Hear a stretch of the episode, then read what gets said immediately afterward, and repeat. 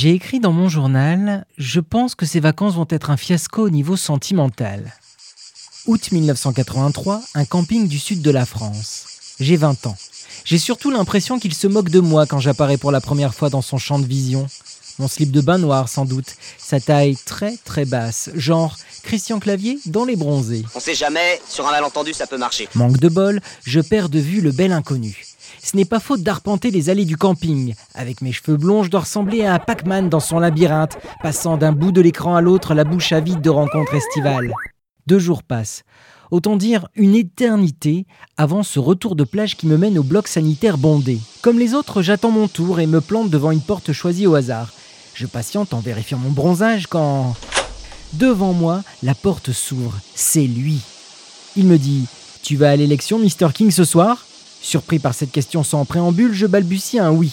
Ainsi, je peux vous certifier que la timidité peut créer une distorsion sur un adverbe aussi court. Mais c'est quoi cette histoire d'élection? Ça se passe où? À quelle heure? J'ai écrit Putain, j'étais à la bonne place et au bon moment devant cette porte de douche. Puis j'ai ajouté C'est un signe du destin. Rien que ça. Je ne sais plus qui a été élu Mr. King 1983. D'ailleurs, qui s'en souvient? Pour ma part, j'ai fini par saisir que le King était le nom du bar discothèque à l'entrée du camping où je dévore mon beau brin des yeux, le seul roi de la soirée. Nous quittons les décibels pour un peu plus d'intimité, mais Patrick, un pote de vacances, s'incruste et nous retient à l'entrée du camping. On fume des cigarettes sans avaler la fumée, on laisse les silences de notre ennui estival s'installer en espérant qu'il se lasse et nous laisse.